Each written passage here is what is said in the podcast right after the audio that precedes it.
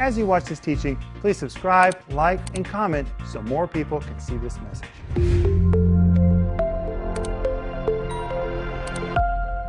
Welcome to Home Group. My name is Rick Renner, and we're so glad that you've joined us. And the we is me, Maxine, Denise, and Joel. Welcome back to Home Group. Well, thank you very much. I had a little break, and I'm very glad to be back with you. And my friends, thank you for being with us. We love to study the Bible together, and today we're going to have a really good time. We are because tonight Denise is going to be leading Home Group. But I want to remind you that right now we're offering you our series, which is called 10 Powerful Women. And Denise, we're just starting the series in the regular TV program today. And I watched today's program about Eve. Honey, it is so rich. Oh. and of course, you and I did those programs together.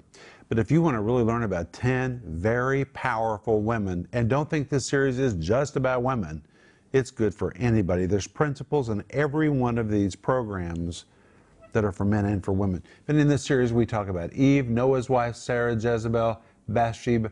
Tonight in Home Group, we're going to talk about Esther, and Denise is going to lead us. But this is 10 parts. You can order yours by going online or giving us a call, and it comes with a free study guide. If you don't order the series, just go get the study guide. It's free. All you have to do is go to the store at renner.org, and you can download it right now. And this week, we're also offering you, for the first time ever in our ministry, the book called All the Women of the Bible. More than 400 women are profiled Wow. in this amazing book. I mean, it is quite a resource. You need to order yours. And remember that if you need prayer, we're here for you, and we're waiting for our phone to ring so you can tell us how to pray, or if your email to show up in our inbox. And home group, thanks for being with us. We just love being together with you. We look forward to sitting right here on this set. We imagine you being right with us. We can almost see you right through the television. And tonight, we're going to talk about the next powerful woman, and that is Esther. Denise. By the way, you look real pretty in your spotted top. Thank you, Rick. I really like this top. Well, I know you like spots. Well, yes. Home group, welcome. We're so excited to be with you. I can just see you sitting there with your cup of coffee or your tea and your Bible, and we are so glad to be with you. And thank you for your time. Well, I, first of all, I want to offer my book, Who Stole Cinderella, to all of you ladies that are uh, interested in becoming a strong woman. Because in this book, I talk about how, how God has made women to be strong and to build up their houses. It's a great book for somebody you might know that's getting married or maybe somebody who's having marriage problems. Because I've taught these classes, it's a class. I've taught it for over 10 years and I've seen divorces stopped. It's just powerful because it, it's not even for people with problems. This is a good book. it, it really is a lot about forgiving and power of that and and not judging and and changing yourself all the lovely things we all love to do so so anyway i invite you I'm to purchase this book because i'm very vulnerable in it and and um, i think it'll be a blessing to you Well, tonight we're going to talk about Esther, right? yes yes All right, Sister Renner. All right. Well, Lead us. Okay. Well, I'm going to be reading a lot from my notes, but um, Esther, she's quite an interesting woman, and of course, you know it's a book in the in the Old Testament, and um, Esther. You know, if you were choosing a person to save a nation, you probably wouldn't choose a girl in a beauty contest but that's who God chose. And I just love that, Rick, because we in our pre- preconceived ideas, we think who is the best. But God said, this girl that's going to win a beauty contest, she's the best. She's the one that I want to use to save a nation. So I think we can all be used by God. If God can use a, a girl in a beauty contest, He can definitely use us. So what happened was she was raised as an orphan uh, by her uncle Mordecai. And uh, in coming to this beauty contest, she lost so much. She lost her nation. She lost. Uh, she lost her identity. She lost her name. She lost her family. Why did she lose it all? Well, because she had to take on a Persian identity to go into that beauty contest. Okay. And uh, she was Jewish. And she lost, um, she lost her culture. You know, we would say she was like in captivity. This isn't a blessing to be in this uh, contest. It's more like being in captivity because she lost everything. Um, but but she went into this beauty contest, and uh, the king, he chose her. And the Bible says that he loved her and that he even created a day called the Feast of Esther. And that he ha- still celebrate this day in, in Israel today. And on that day, they he called it this Feast of Esther. And on that day, they give gifts to one another. Well, she was happy being a queen, I'm sure, and all of her authority and her crown. But uh, something really happened that turned things for her. And You mean turn things bad? bad. And um, the king chose a man by the name of Haman. And he was a very wicked man. And he got close to the king Why did he choose him to do what? to help him exercise in all the kingly responsibilities that he had. Okay.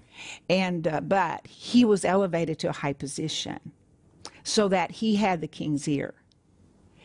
And so one day, uh, the Haman was walking down the street, and he expected everybody to bow before him. But Mordecai, Esther's uncle, she refused to bow before him. Mordecai did. Yes.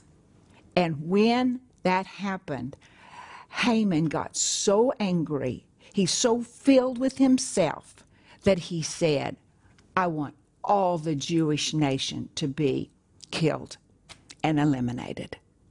So he had this place close to the king, uh, so he used it to speak into the king's ear and make a deal with the king to kill all the Jews.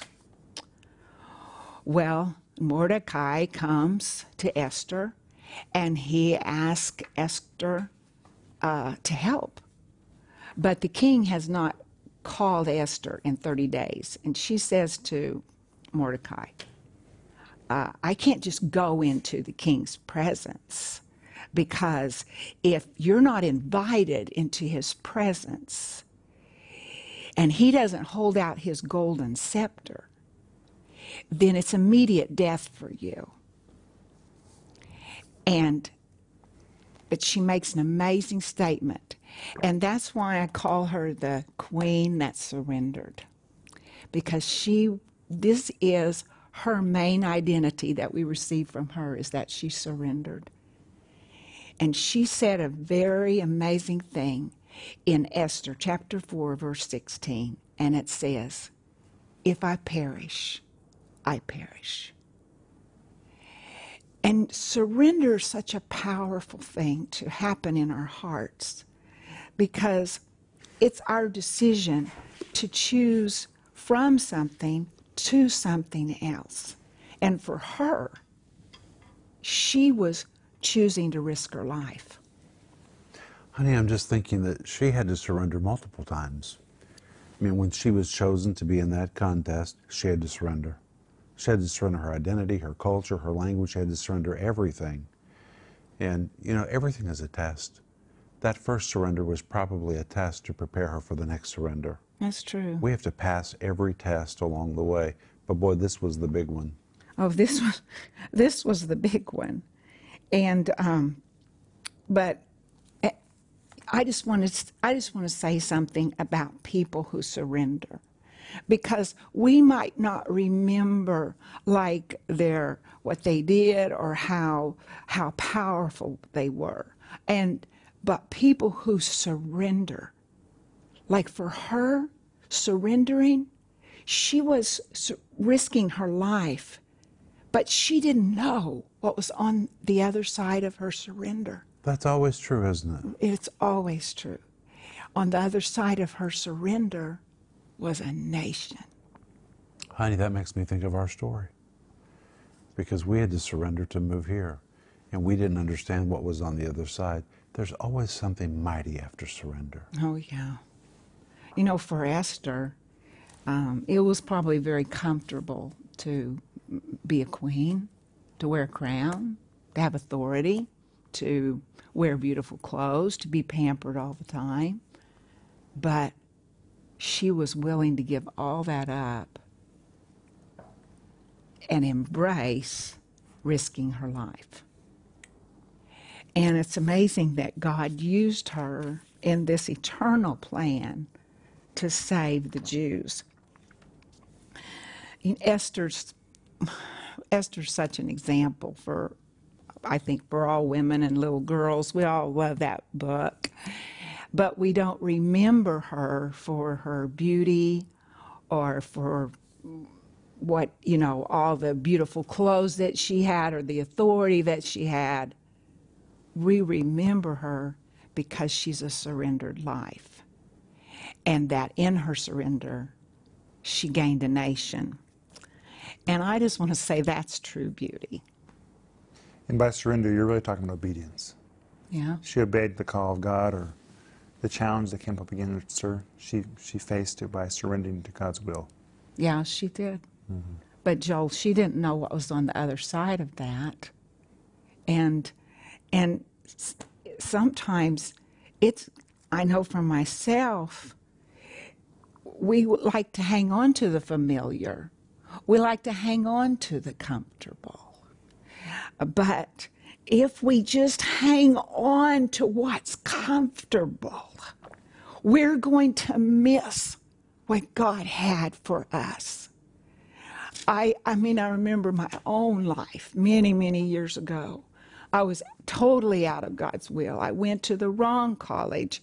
I didn't want to go to the college that God told me to go to, and so I went to my own choice of college. I was absolutely, completely miserable at that school. I cried myself to sleep almost every night, and uh, and I, I received more money for my senior year. And God was telling me to go to this other school, but I was like fighting him.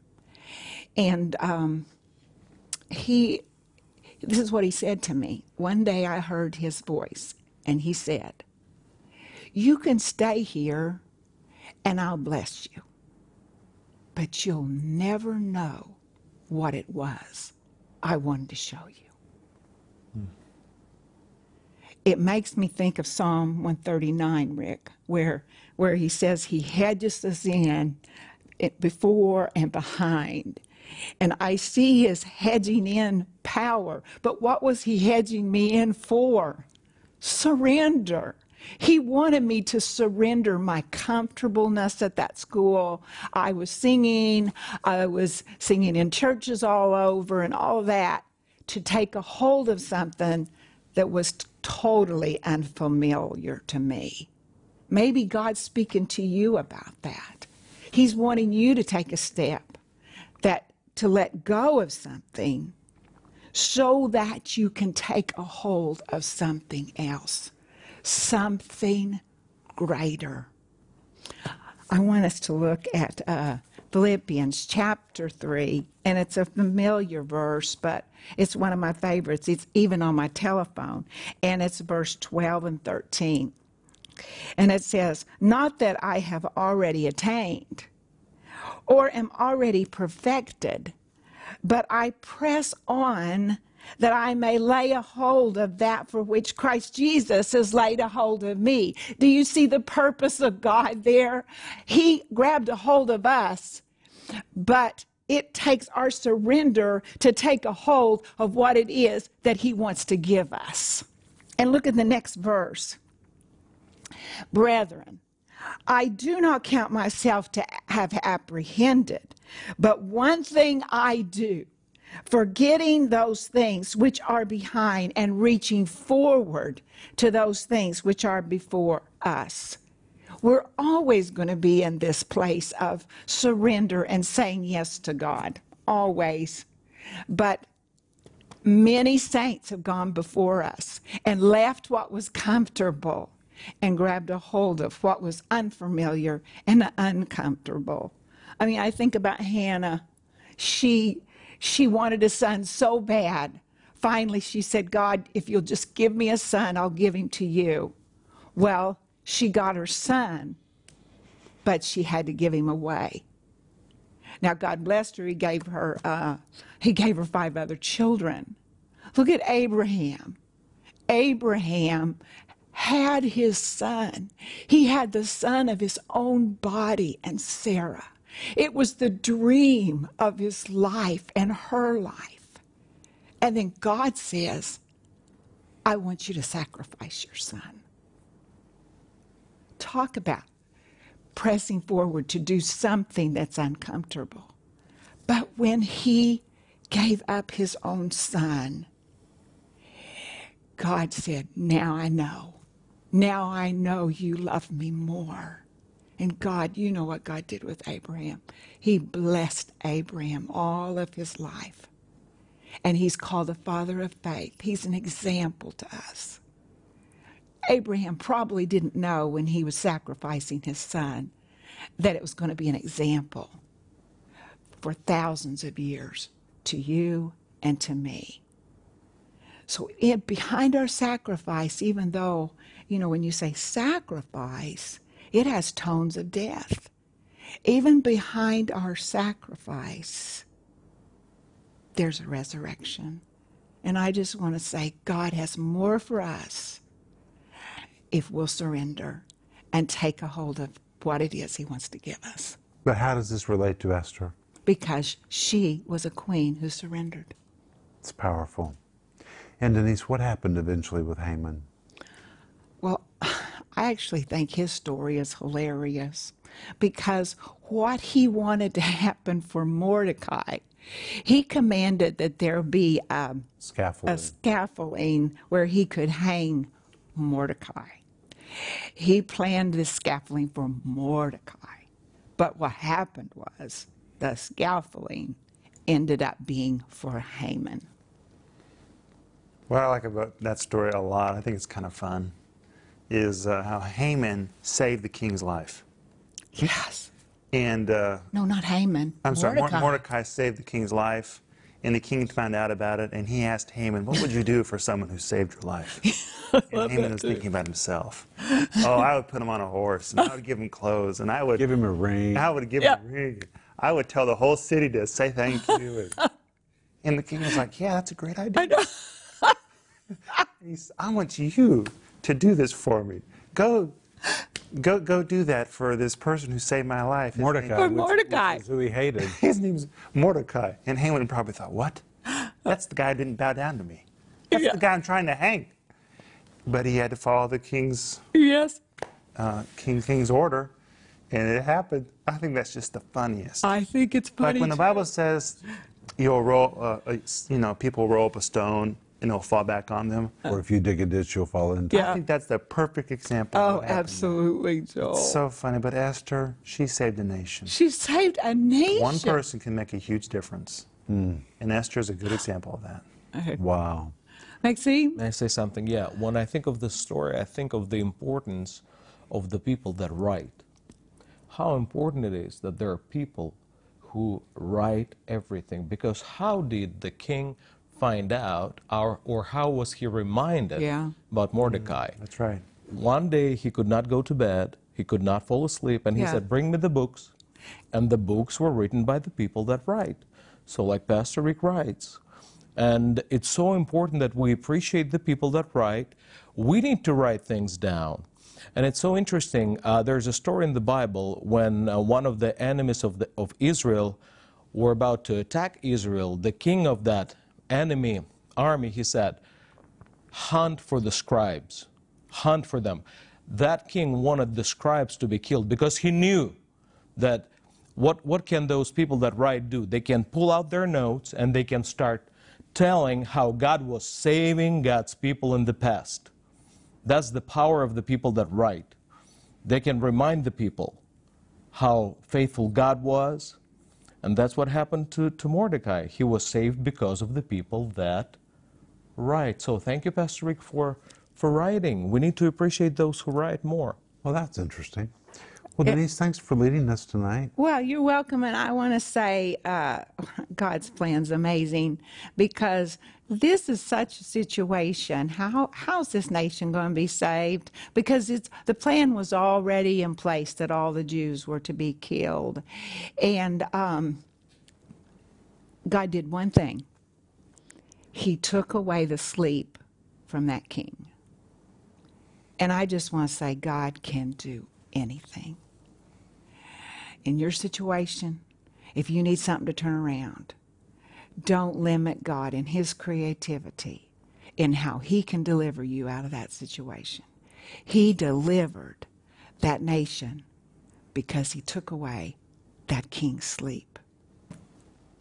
Well, Lord, we thank you that we could be together tonight. We thank you that you use anybody who will surrender. And we want to be people of surrender. And we thank you that on the other side of surrender, there is something wonderful waiting. In Jesus' name, amen. Amen. Hey, we'll see you tomorrow night. Bye bye. If you enjoyed that teaching, please like, subscribe, and comment so more people can see it.